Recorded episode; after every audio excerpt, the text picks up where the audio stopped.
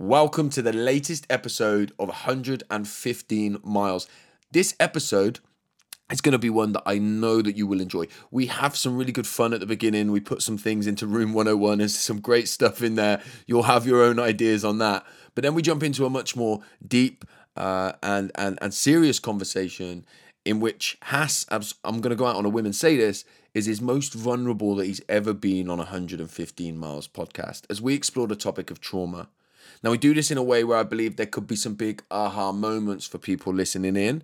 And we really wanted to give you something to take away in terms of how you might explore what trauma means to you and how it may have shown up in your life.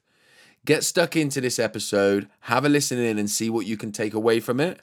And if you haven't yet done so, come and follow us at 115 Miles Pod and make sure you've left us a review on the platform that you listen on. We'll see you in a couple of weeks.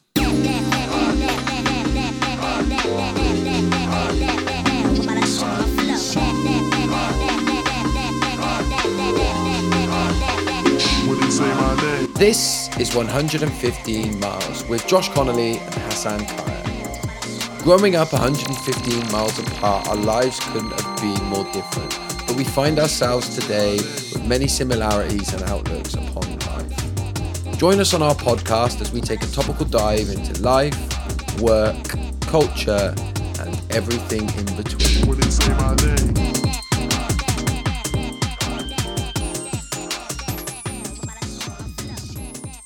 Hass, today you've showed up. Do you know you've showed up looking like uh, something out of Grand Theft Auto today?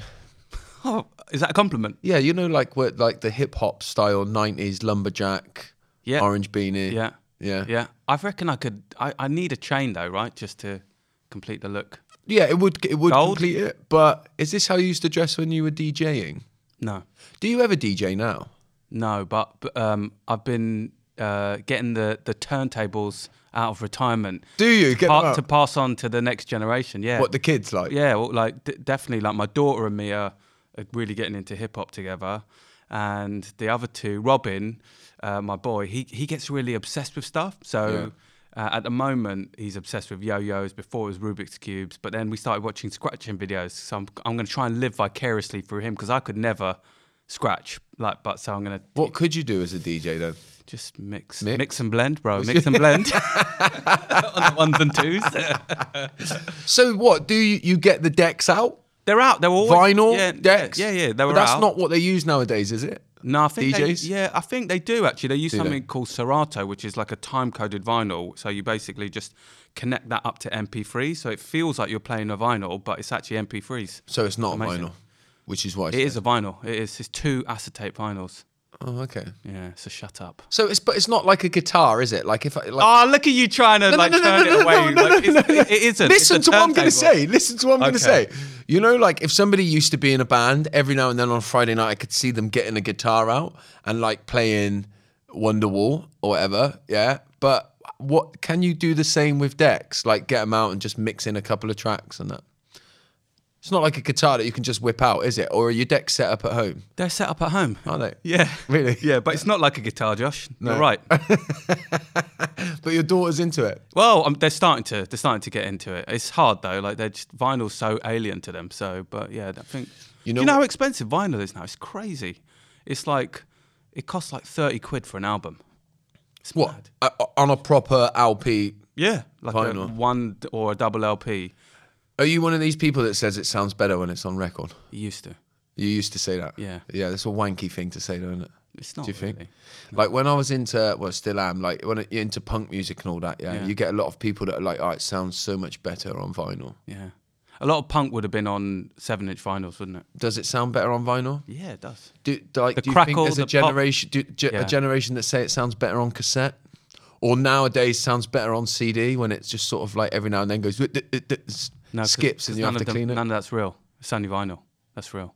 All right, mate. Yeah. I disagree that it sounds, it sounds much better now, clear on MP3. Good for You you. can put that in your pipe and smoke it. a bit more synthetic though, isn't it? You can tell it's been sort of almost overproduced. And the thing about where you probably hear it is through something like Spotify or some sort of streaming service, correct? Yeah. And and it just goes through some sort of leveling. It's not how the true artist wanted you to hear it. What they wanted you to hear it on vinyl, did they? Yeah. What the true artist for uh, this needs to be heard on vinyl. Yeah. It's such a. uh, Do you know what I fucking hate? And I, I guarantee you're one of these people. Music snobbery. You're a music snob. And, No, I used to be. uh, yeah, Well, everyone is. but do you you're know why? I used to live with and be with a lot of music snobs. So I wasn't re- a true one. I was a fake Oh, what one. was you hanging Yeah. about with, like, Yeah. you know, real artists? Was you? Is that what you're saying? Back in the day. Yeah. I, in my house, they made an album in our dining room. Really? Yeah, and I slammed a cupboard kitchen door because I was angry, and it got into the album. What? And how did the album do? Uh, and who Very low they? circulation. they were called Dark Captain, Light Captain. Okay. Later, just called Dark Captain. Dropped the Light Captain. Never heard of them. Yeah, I'm Never not heard. surprised. What was the album called? Dark Captain, Light Captain. I don't. I can't even remember. But it was an EP. It was an EP. Yeah, yeah. yeah. Has I'm gonna ask you. I've I've done. I've got you to go away and think about this Yeah. yesterday. So we're gonna start today with. Did you ever used to watch Room 101 on the telly? Yeah, I did actually. Frank Skinner did it for a bit, didn't he? yeah, and Nick Hancock as well. Do you remember Nick Hancock? no. Yeah, well, he Who? What's he look like? gr- grey hair. Did he do footballing bloopers VHS? Yeah, yeah, yeah, Yeah, yeah, yeah, yeah, yeah. I remember who it was. Yeah. I tell you who else did it for for a while. The guy off of Have I Got News for You? Can't say his ours. Do you know what I mean? He's got long hair. Do you watch Have I Got News for You? I can only think of Jonathan Ross who can't say his own. No, no. Do you watch Have I Got News for You? Sometimes. All right. Not let's- religiously. Let's, let's. What? You don't watch it on your knees while praying? So I've asked you. Room 101 for people that don't know is basically where we chuck everything that we want to get rid of. Yeah, so it's like things that are really irking you at the moment. Yeah. So I've asked you to do one person, one place, and one thing. Yeah. So let's start with person, and I told you that person could be people as well if you didn't want to be directly horrible to one this, thi- person. this one's controversial, oh, good start. and I think it may upset you, Okay. but I would get rid of Santa Claus. Well, why would that upset me? Oh, because Santa on the roof. Yeah, it does upset Maybe. me. Yeah, Yeah, I am upset. Tell me why, Has. He's all hype. like, he's untouchable. No one can kind of say a bad word against him. Yeah, He only really works one day of the year. yeah. Well, that's what everyone on LinkedIn wants nowadays, isn't it? What, working one day? Yeah, work where you want. you, Yeah. man. Who are you? Some sort of Luddite. Um, he gets all his minions to do the work, and then he takes all the credit. Yeah. Oh, he sounds like who matey who you hate on Twitter as well. Who's that? Uh, what's his name? Elon Musk. Yeah. Yeah, exactly. Santa Claus is Elon Musk, right? He makes people, even the poor ones, like you, put out food for him, like where, like so he can Yeah. eat. Yeah. He should be working. Why are you eating? You- right? Oh, hold on, hold on. Also, like Mrs. Claus never gets a look in. It's all about fucking Santa Claus. Oh yeah, he's a Yeah. raging misogynist. Isn't exactly. he, So yeah, Santa Claus, do one, Uh, do one.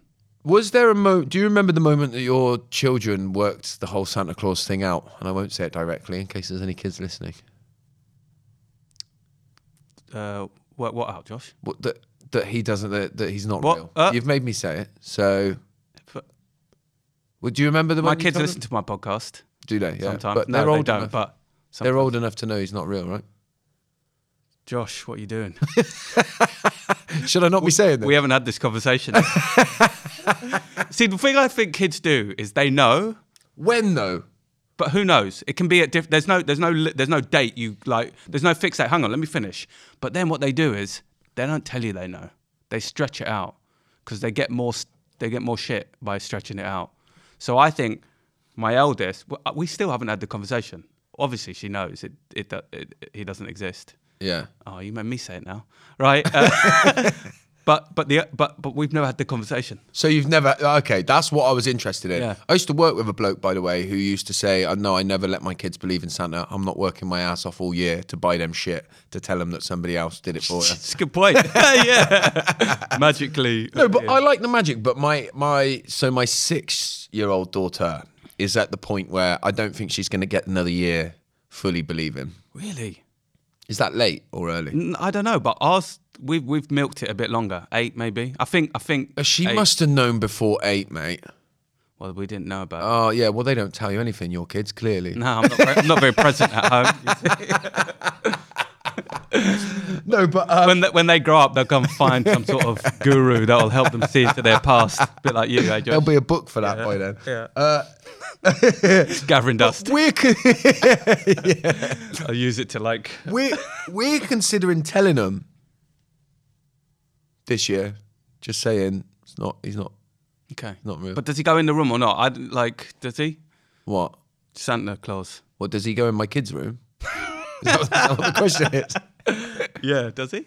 Uh, no. 'Cause no, they're too no, scared. no. We have to say that. I'm saying, does it go in room 101? oh, sorry. Yeah. Can I Yeah. uh? No, I can't put Santa Claus in room 101. Oh, yeah. I get to decide whether it goes in, don't I? It's not going in. Okay. So you get to decide if mine does. That's Okay. how we're going to do this. Okay. So I've gone with not a person. I've gone with a group of people, right? And this is slightly tongue in cheek, but also my truth. W- Well-being people, even though I'm one of them. You want to stick yourself in room 101? I just, I particularly virtue signaling ones, right? As the well-being space has grown, everyone's on board with it, right? And some of the stuff that, what I particularly hate is not hate. Hate's a strong word. What particularly gets my goat is when you can see that people are really playing up to it, and it's not who they truly are, and it feels really over rehearsed um, and unrealistic. What you, is that? You're fucking looking at me blankly. No, um, I, I thought you were you were going to say something No, more. no, that's it. I haven't planned it out. You know, I, I haven't completely assassinated somebody like you did with Santa Claus. was Santa Claus. But my, but in general, I, I, I really, you know, what I struggle with is, um, Go see a well-being person. no, but yeah, they'll help me get through it.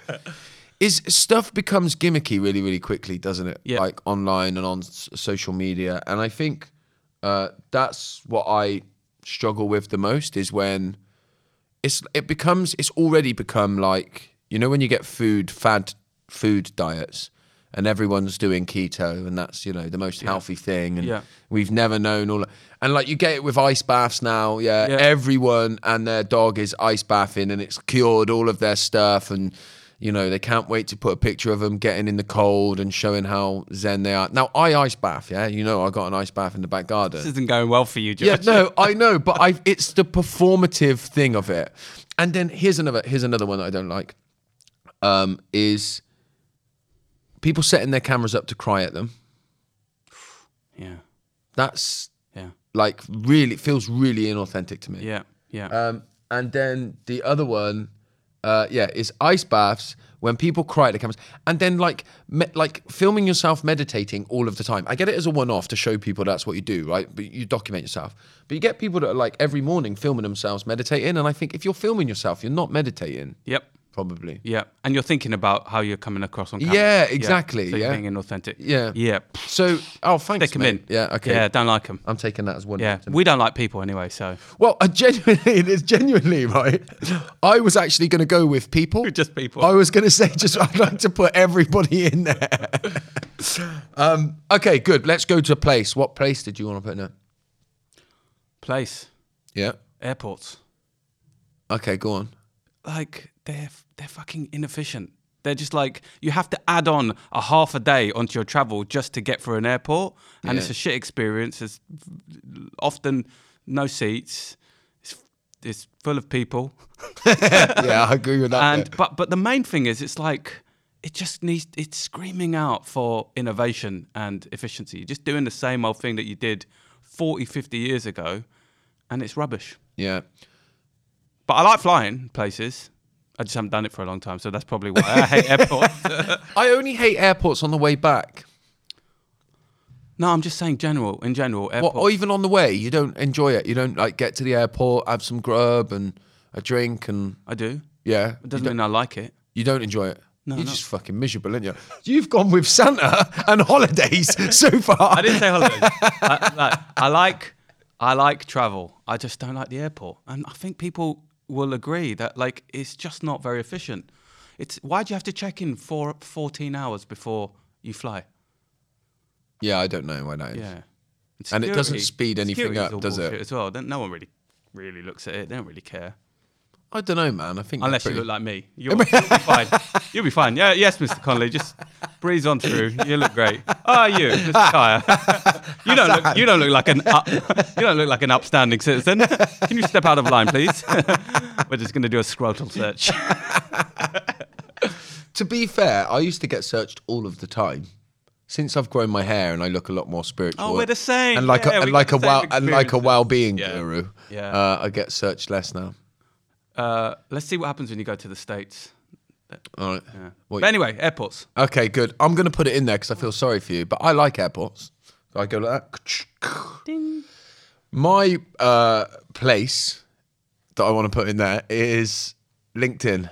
Oh, Something's happened to LinkedIn, man. yeah, Do you uh, do you, do you feel me? yeah. I feel I you, man. I I've fallen bang out of love with LinkedIn. I really struggle. The like the virtue signaling on there is horrendous now. Yeah.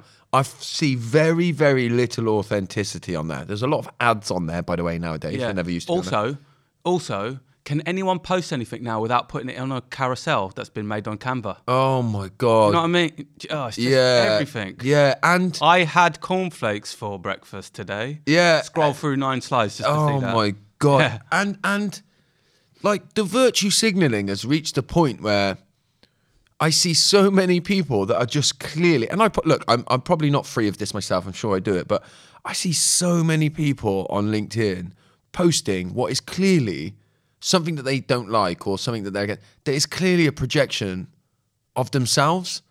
Because I look at the post and I think you're virtue signaling about something that you fucking do. Can you give an example? Uh, probably Not not of a person. probably one one out of five of my last posts. All right, yeah. Just have a look at yours. No, but like um, I, I'm talking particularly in the well-being space that I operate in. Do you know what I mean? Like, um, particularly the latest thing is to just completely go at people's work culture. So like, and, like, and there's this well-being thing now where they just completely dismantle any company that's working hard, and it's just like. And, and and and so that's one, but that's not the hypocritical ones. I guess the hypocrisy ones I'm talking about is when um, I can't do it. I can't give you an example without know- actually yeah, putting yeah, somebody yeah. in the mire, Oh, and I don't want to do that. Yeah, yeah. Fine, fine, fine. So- Definitely don't want to do that on LinkedIn. You definitely get in trouble. exactly. Uh, so yeah, for me, mate, it's definitely LinkedIn. yeah, in In. straight Thank away. you very much. And last one then, thing has. What thing are you putting in there? Cookies, Josh. Cookies. Yeah. Oh, that's going to upset a few people. Not not nice crunchy double chocolate cookies. I'm talking about the I'm Oh. talking about the oh. cookies that you have to deal with every time you go on a website. Yeah, Every yeah. time, every single page, every time. And what it does is it it plays into my impatience, Josh. Yeah. So sometimes I know I shouldn't be accepting, but it's just the quickest way to get to the, the meat and potatoes. So I'll just hit accept. But really, you know what I'm saying is you've got to go in and you're supposed to kind of uncheck boxes and all that sort of stuff. Otherwise, they'll follow you into the toilet, right? Like, like I- I hate cookies. Like wh- ever since that came in, it's just it's just that little Can't you just uh, not allow all? I always allow them, by the way. yeah, that, and that's what they want, Josh. What do they do then? Just so they can What they target is market me? When you say allow all, they set up fake accounts in your name on Instagram. No, when you click allow all, that means that you they can they basically, uh, uh, take your data. yeah, they're just watching. Oh, you. Put, right. plugging cookies means they can just plug stuff onto your computer and just track your activity. Oh, okay, Yeah, so okay. you shouldn't be. and so if I say don't, if, accept if. I say don't uh, don't accept any, Yeah. yeah, Or then only these essential, these yeah. good caring companies, powerful companies, go, oh, he doesn't want to, so we won't. yeah, well, they'll find another one. I think it's irrelevant anyway. I think they just do it anyway. well, they can't really why not? because you've you've actively Because I've said no. to. What? Yeah, but that's like Are you just giving in? You might. That's the same as like saying, "Oh, well, let's just let the Tories in because they're in power." no, it's not. It's not fucking remotely It like is that. remotely it's like completely that, different. yeah. It's completely So different. you like cookies, do you? Pardon? Is that what you're saying? But I do think I think they track our data anyway. I do. I think. What do you base that on, Josh? Pardon? What, what are you basing that on? Uh, track record. Track record. Yeah. Like So- social media before this this cookie stuff come in, didn't it? Because social media were doing it anyway without our permission. Yeah. Yeah. All the apps were doing it, and then everyone's like, "Oh my god, I can't believe they're doing this." Yeah. So And then they find a way around it. Wake up, Haas. So, you, so you're not going to let Just wake cookies, up. are you? You're asleep. No, you can put. I'll put cookies in there. Ding. Pointless, but they're going in. Um, my one. I think this is a good one. Can I say what I would have had as well before you do that? Yeah, here's what you could have had. Yeah. Yeah, I was going to say um, food at stadiums. What the price of it? It's overpriced. It's tasteless. It's cardboard shit. But you're sort of prisoner. Yeah. So that would that was a close second. Yeah, especially at these big corporations that you go Yeah. and watch. Yeah. It's a bit better at the clubs I go and Swindon. watch proper football. Yeah. Yeah. Yeah, yeah, yeah. Because I don't go and watch a big corporation. You couldn't make you couldn't make it into a big corporation, Josh. You're only in corporations because of me. Mate, I went to Tottenham Stadium when you hooked me up, and by the way, it was insanely good. But I wouldn't swap what I've got at Swindon. Anyway, my thing that's going in there is school emails. Do you get the school emails, or do they go? Do you get them? They get them. Yeah, I get them. There's They get 'em. Erin, Aaron gets them. there's so many of them, isn't there? Do Yeah. do you read them? No. no I never read them ever. Sometimes- Sometimes if it piques my interest. If yeah, if the if Sometimes if they get the email they get right, the yeah. email hook right, then Yeah, you're no, in. but- Yeah. But mostly they don't. Oh, like you need a full time person to read fucking school emails. Yeah. Like it was better when it used they used to send home a letter. Because then at least you had the excuse as a parent of like, ah, they didn't Hmm. bring it home. The little, Yeah. you know what I mean? So and so. Yeah, Rang. yeah. So school emails, mate. I can't put that in, Josh. Why? Just because you didn't put Santa Claus in. I'll put it in there then. All right. okay, good. Has, I want to do a check in. I don't want to be too long with this check in. Oh, so just rush my answer, yeah? So I'm gonna. I want you to rush your answer. No, I don't want you to rush your answer. No. But let's. But but let's just be. Can I have a um, smint? Yeah. You didn't offer me. Uh, these are extra strong. How many? How many? How many do you I roll, I roll deep. Oh, There's three, there. Go on. Yeah, you're dressed like a hip hop. Triple dropping. Okay. Good. We're good. Uh, so look, uh, the check-in. I'm gonna I'm gonna check in today with a with a with a question that I want you to answer. So, what has been your biggest struggle so far this year? Um, last week was a tough week, a really tough week. Um, I think for for a number of reasons, which we've talked about off of the show. But I think um, what I realised was I I think that, that, that I'd underestimated the impact of my business partner, Krish, um, leaving at the end of last year. Yeah. and it's all really amicable and you know he's going off to live his dream and and live in Canada so, so that part of me my heart is big for that right but I just I don't think I fully anticipated what it was like. And I've got an incredible bunch of people around me but the way I am as you know is I sort of I I, I always try and be in control. And I think that's basically took its toll last week. And uh, I say took its toll I just really felt it last week in a way that I hadn't, and in a way that I think I, I externally projected in, in a way that I don't normally. So I normally handle a lot, a lot of stuff internally, and uh, so I think that was that was a, a realization. But what I'll also say um, is that getting through those tricky moments was done through collaboration and leaning in and taking you know counsel from people around me that I trust, and that got me through the week. So I think. Um, just underestimating Chris not being around, and and there's sort of the emotional side of not having one of your best mates around, um, but also your business partner that you've built something for eight years. It's just Yeah. the mental load of going. Two of us kind of share the load of this to just it being you. Yeah. that's been the hardest thing. But it's just a transition, you know, that that has to be gone through, and getting through that week was a really important one. Um, I don't think you truly learn until you've been to a um, a, a, a place of challenge. Yeah. It's through that bit of challenge that you you really learn. Like if it's always plain sailing, then you just never you never understand um, how to be in those moments of adversity. Yeah. Yeah. Yeah. For sure. How about you? Uh, yeah, so mine is. Uh, we've sort of touched on it a little bit. You mentioned a couple of bit, but mine is social media. Um, social media is like the biggest tool in the work in my work. Yeah, in kind of reaching people in the way that I want to reach them with the stuff that I want to reach them with.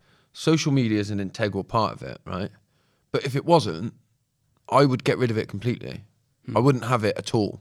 Like I, I, I, I've talked loads about how I never used to have it before I did this work, and because of my like constant want to escape all of the time and that stuff, and um, what I'm like with those things, there's that part of it where I, I, get caught up doom scrolling and it takes too much of my headspace, and then I do all of the kind of unhealthy things that I'm sure people are aware of that you do with social media. You know, looking at somebody else who's in a similar space to you and thinking, you know, why are they better than me and all that sort of stuff.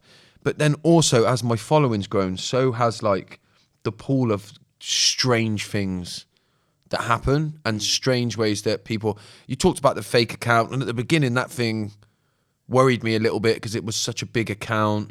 And then it's like happened again with other accounts. And then like some of the weird stuff and the ways that people interact with me. And it's not just like on social media, but social media is where, where they start. And then they like some of the interactions that you get, like fucking don't do my anxiety and stuff any good.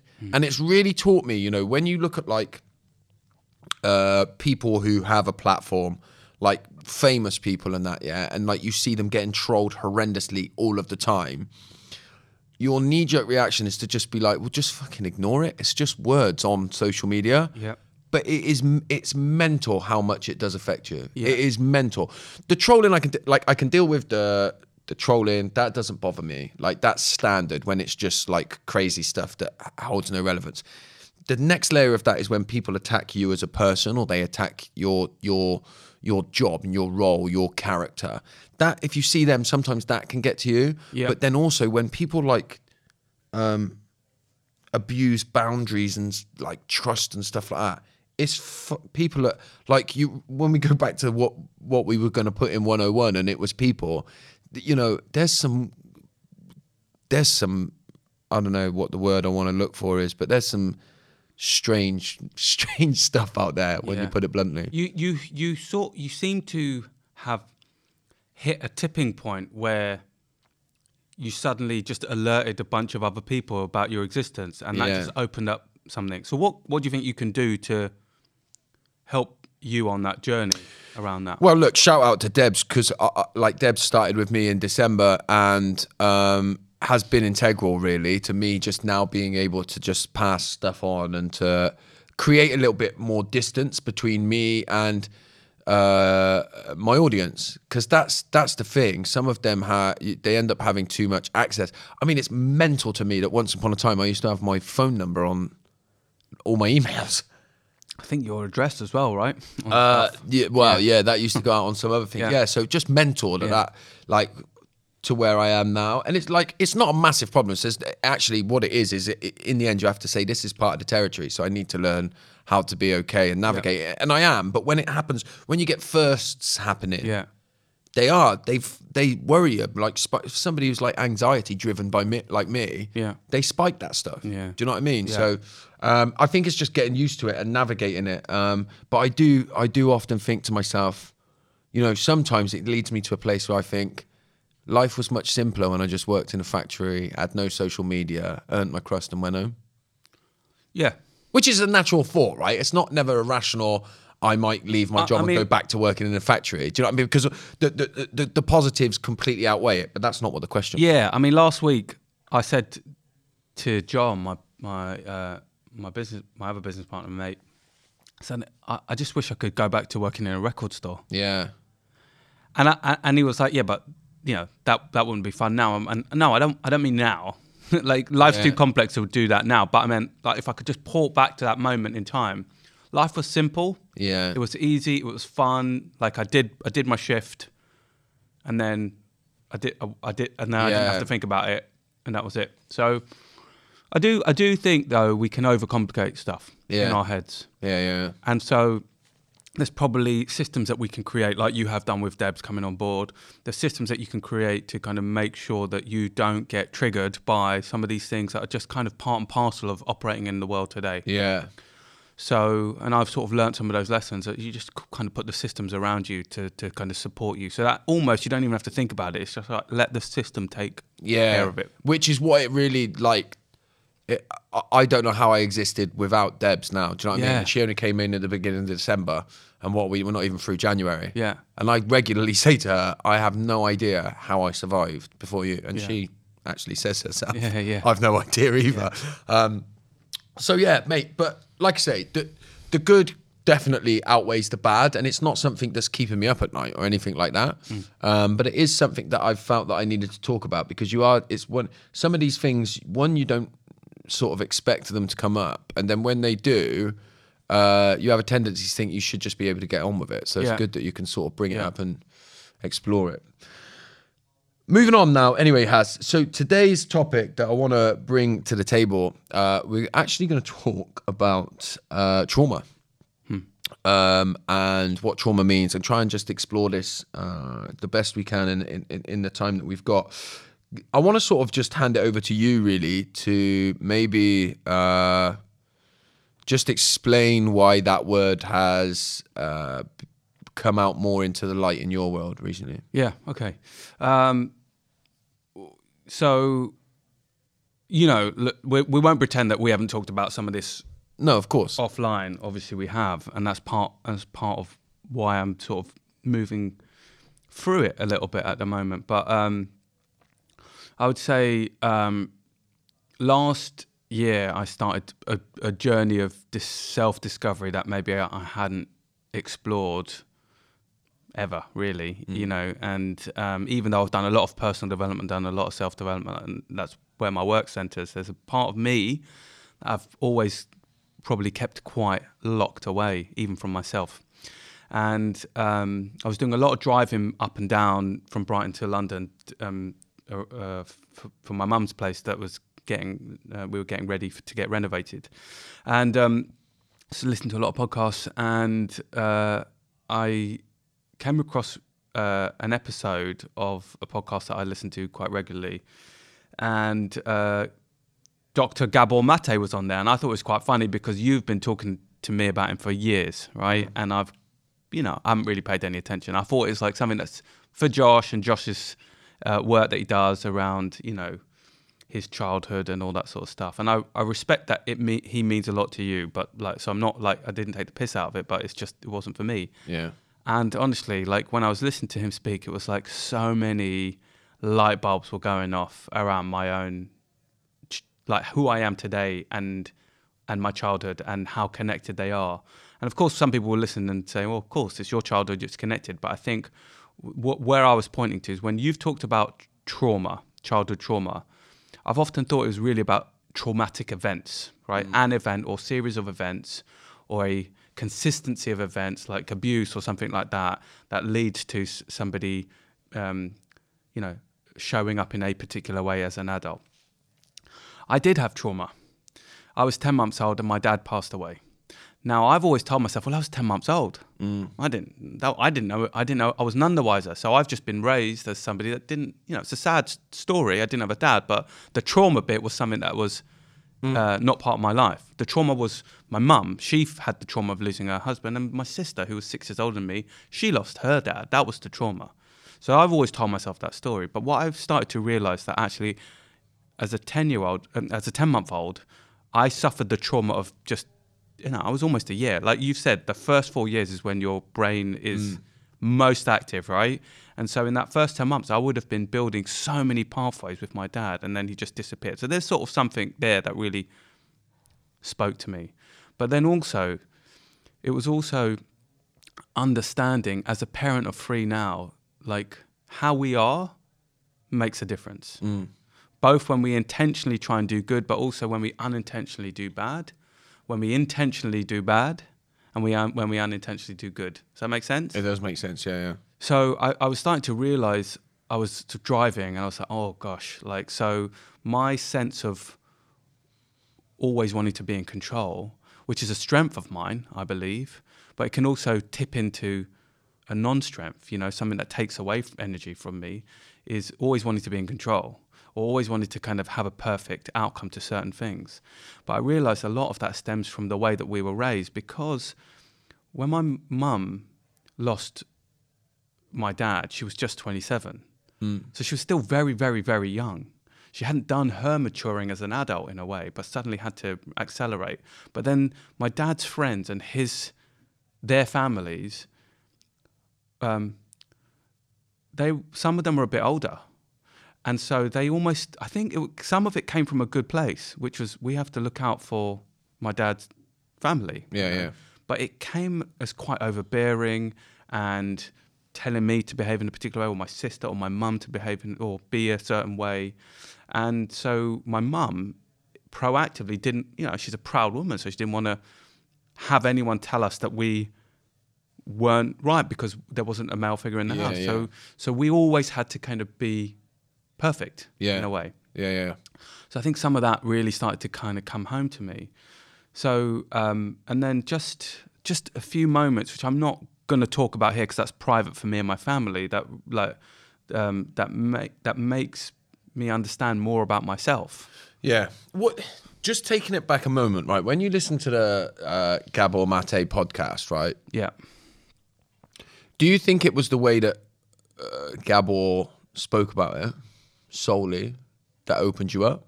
Do you think it was the right podcast at the right time? What was it about that podcast that all of a sudden opened you up? Because let me like let me just say this: he wouldn't have said anything in that podcast that you haven't probably heard me say. Yeah. There was nothing new there. Yeah. So There's what- a couple of moments where I, I probably I absorbed it, but I think you are you you you asked the question, was it the right podcast at the right time in the right moment, and that's what it was. But so what?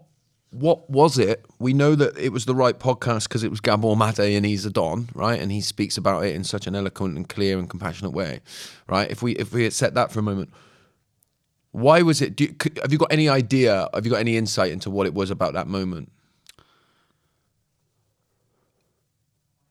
I was driving back from my mum's, caught in a bit of traffic. It was it was a, a greyish Sunday afternoon. i had mm. done some work. I'd just been with my mum, so I was almo- almost primed for it because I'd just left my mum, and left my mum driving back to my own kids, my own family.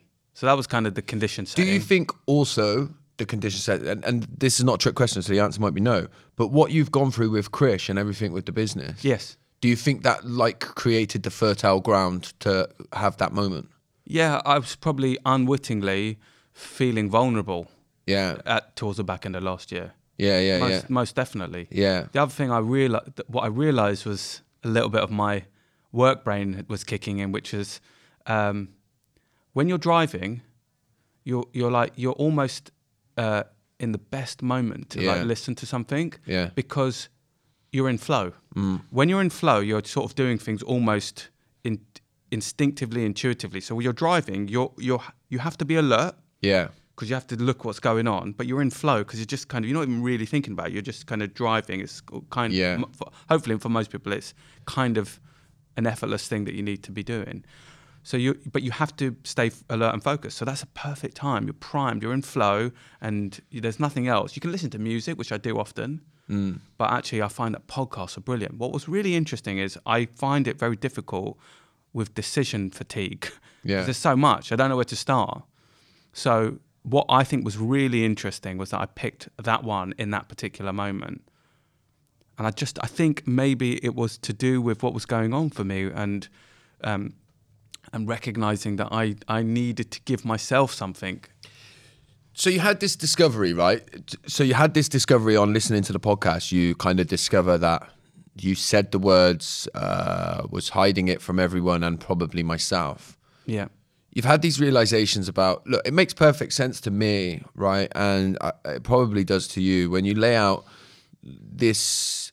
Like you think that the, the traumatic moment of losing your dad when you was ten years old is one thing, 10 months. Yeah. 10 months old sorry is one thing yeah? Yeah. but then to go on imagine now the pressure you, if you can picture a child at, at one two three four five six the pressure of not only do we want you to behave in this certain way but the reason that we want you to behave in this certain way is one to honor your dad and two to look after your mum right it makes perfect sense to me that you would have developed this need and desire to control everything that you can control, right? A, a, a form of like perfectionism, right?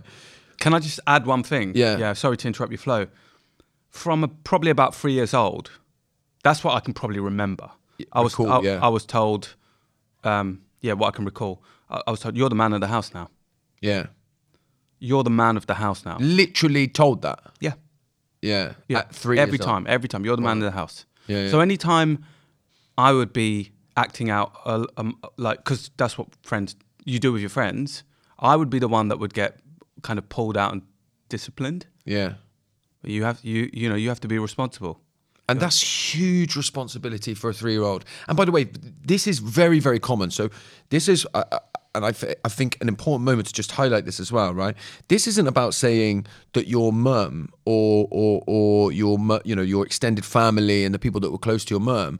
It's not to say that they're to blame or that they got things wrong. I actually think that you're the man of the house idea um, is something that's always fed to children, and actually uh, not just not just in the concept of the man of the house, but even in you know uh, your mum or your dad is struggling, children will often be told you need to be strong, you need Yeah. to be tough, right? And that's that's you know if you can imagine that the pressure and the impact that that has Yeah.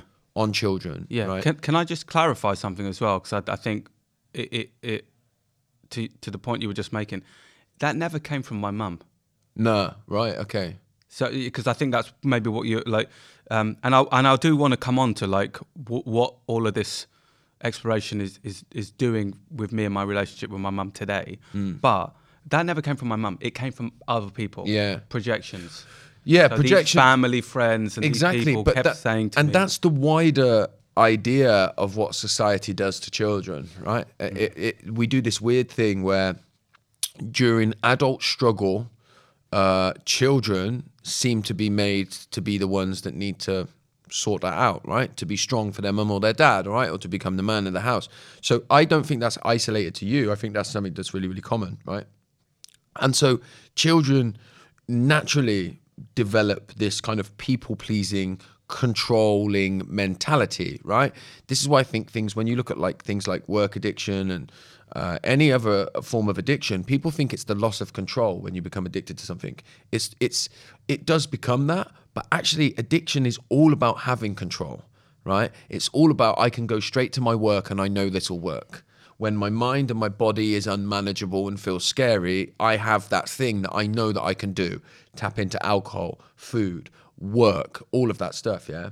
The question I did want to ask you before we before we perhaps make sure that you have time to move on to what you just said is um how conscious do you believe up until you listened to that podcast how conscious were you of this discovery of the, the impacts of your childhood do you think you were completely unaware uh, do you do you do you feel like there was a sense of there, there there was a part of you having that battle in the background or do you think it was completely subconscious and and, and you didn't realize at all do you understand the question Yeah, I do. I, I think I was conscious of it, but I only looked to what what you might call the positive sides of it, right? Yeah. The, the, like how I grew through adversity, how we had a challenging life and we stuck together, and we, you know, and and so we, you know, I tell the story like.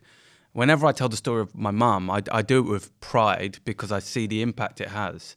But then people also look at me and go, "Well, you know, well done you know so there's sort of I, I use that as fuel for you know um, for uh, being successful Yeah. right like I, I, Yeah, yeah. I attribute a lot of what I've created as a result of my childhood experiences what I think I was l- I was not aware of or I'd shut away so deep that I didn't even think about it was the the unhappy moments the the uh, the negative contributing factors, yeah uh, the things that feed my anxieties, or um, some of the things I'm less proud of. Yeah. You know, um, and I'd also I'd also put rose tinted glasses across my whole childhood, yeah and um, that's what I wasn't really tuned into. I wasn't tuned into that at all. Yeah, and and listen, th- this is what I think is really really important. Again, when we look at uh, coming away from the family and looking at it as the societal pressures and what's expected of people, we're expected to find those rose tinted glasses. If you look at the mental health conversation in general, if you look at the way that uh, self help is done and, the, and personal development, right, it's all about reaching that place of being able to have been through a hard time and be able to say to you, but it made us who we were. We, you know, it made us a strong family. All of those things are true right? Um, but what I believe is absent and what is missing, and what I try to do in the work that I do, and and and hopefully you can like you can see that and might you know this for people that are listening. When I think people discover this, it's not about coming back to that rose tinted view, right? I'm hearing from you what was lacking. It was your ability to be able to explore those difficult moments, free from judgment, free from the need to wrap them up in what is all the positive stuff, but having the ability to be able to go, nah, this was really difficult and this was hard. Mm. And that's what I think society struggles with. Mm. You know, even if I uh, say to you, this happened when I was a child and I really struggled with the way that my mum reacted to this mm. situation or mm. something, yeah? Mm. Most people will then try and get me to navigate towards being able to see the good in it and, you know, love my mum and understand why she did it. And I think all of that stuff is useful. However, if you bypass the difficult experience that comes with it. Do you understand what I'm saying? Yeah. If you bypass that difficult experience that you had as a result, then you're bypassing and it stays there. It doesn't go away, it stays there. Yeah. And then then a big part of you spends its life trying to manage that yeah. rather than rather than reaching a stage where you can embody it. Yeah. And you can have that duality of you know, there's great positives to come out of this, and yeah. it was really, really difficult. Yeah, you know, yeah, definitely. Uh, the thing that was uh, springing to my mind was and not or, right? Yeah. Like you know, if you think yeah. about when um, people used to hold a, a, a, picture of a glass of milk, mm. and it was only halfway up the glass. Yeah. And if and they were almost trying to get you to say, "Oh, are you a glass half empty or a glass half full?" Yeah. Right. And some people will probably just go, "Oh, it's half full," because you want to project that you, yeah. you are optimistic. It's both. Yeah. It's both half um, empty and half full. Yeah. And you can you got like sit with that and both you got to sit with both of them. Exactly. Yeah, yeah. You can't just both. bypass and, the fact that it is yeah, half empty. Because what I'm saying is, it's half full, true. Yeah. And it's also half empty. Yeah. And you can't bypass it. Yeah, yeah. And yeah. I think that's what we tend to do. We try, like you know, even I've probably been guilty of it in the past. I try not to do it anymore. But when somebody, when one of my kids is hurt, like physically hurt or feeling emotionally a bit sensitive, you must. You just, you tell them to wrap up their crying really quickly. Yeah, yeah. Well, you want them to bypass yeah. it because you're uncomfortable with yeah. it. And so we do, like, it never does it show up more than uh, when you're a parent, right? And I notice that with my kids.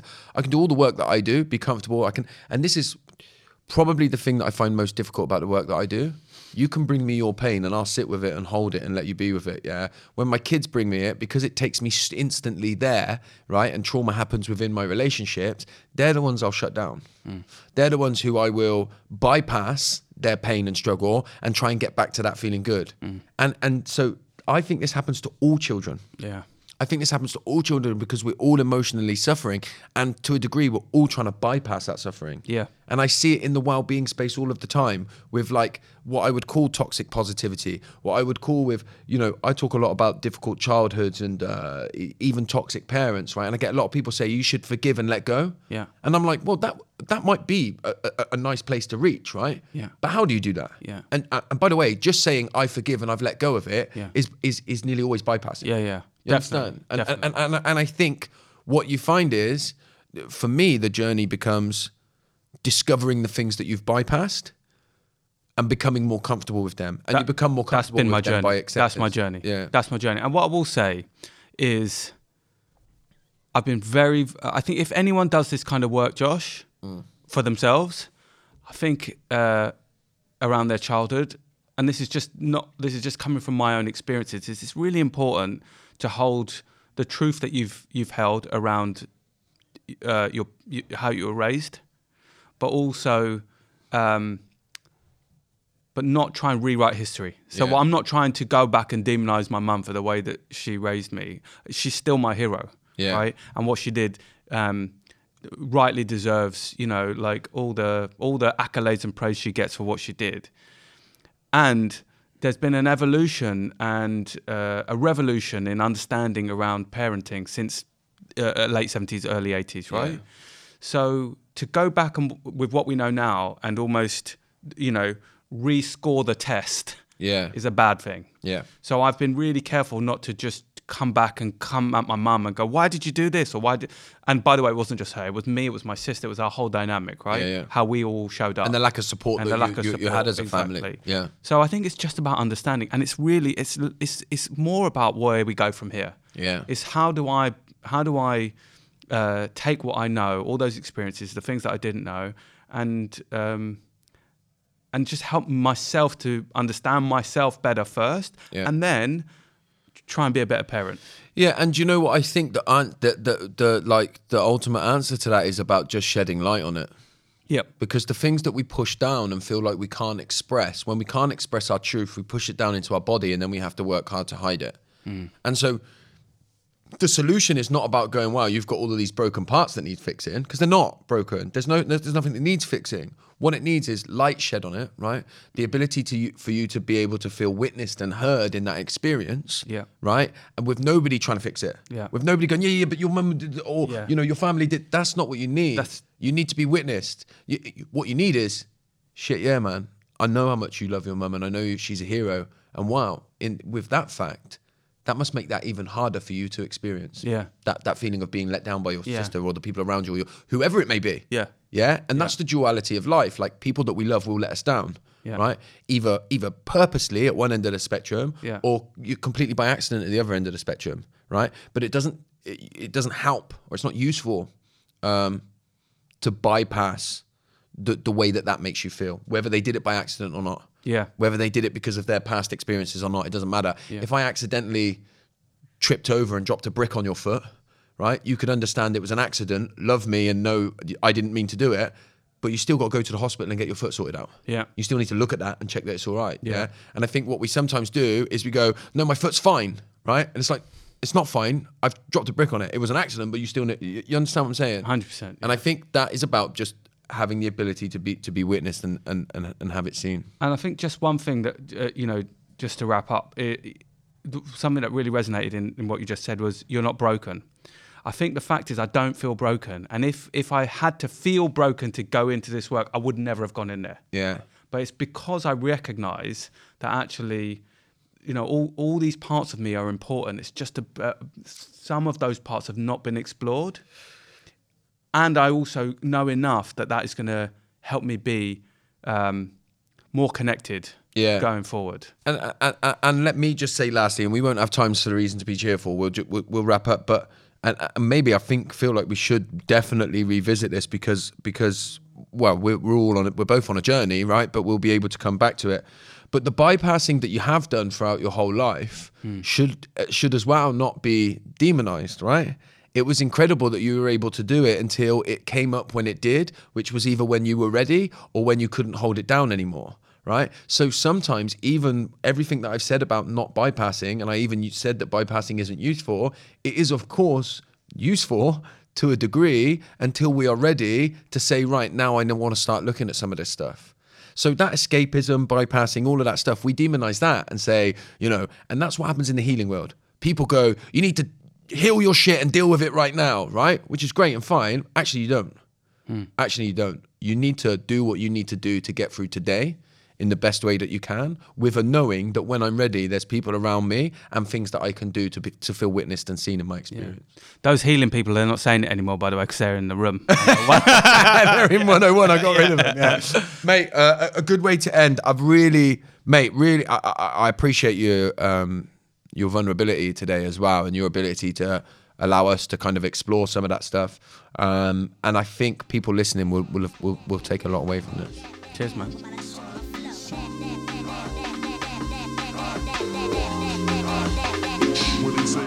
Thanks again for listening to 115 Miles with Josh Connolly and Hassan Khan.